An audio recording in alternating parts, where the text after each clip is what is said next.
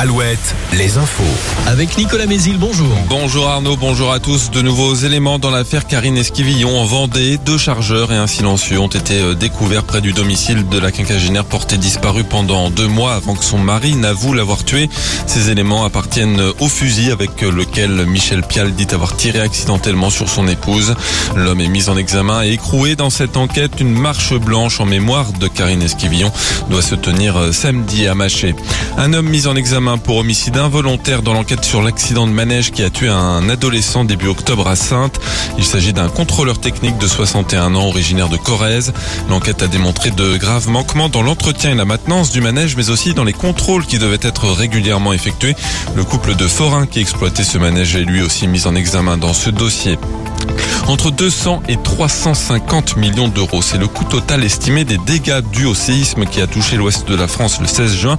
Estimation de la Caisse centrale de réassurance qui annonce qu'elle prendra en charge la moitié de cette somme. La secousse d'une magnitude comprise entre 5,3 et 5,8 a touché euh, plusieurs communes entre Niort et La Rochelle. Emmanuel Macron poursuit son déplacement à Marseille. Il s'est attaqué au thème de l'éducation avec euh, des mesures concernant notamment les collèges. Ils seront progressivement ouverts de 8h à 18h dans les quartiers d'éducation prioritaire. Mesure d'abord testée à Marseille avant d'être étendue dans toute la France d'ici à 2027. Le chef de l'État a également promis des annonces à la rentrée pour les terminales afin d'éviter que leur année se termine trop tôt à cause du calendrier du bac et de la place du contrôle continu.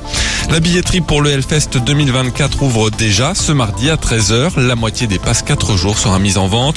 Pour l'autre moitié, ce sera entre septembre et octobre. Une répartition voulue par les organisateurs après la colère de certains festivaliers pour qui débourser 329 euros dès la fin du précédent Hellfest était trop difficile.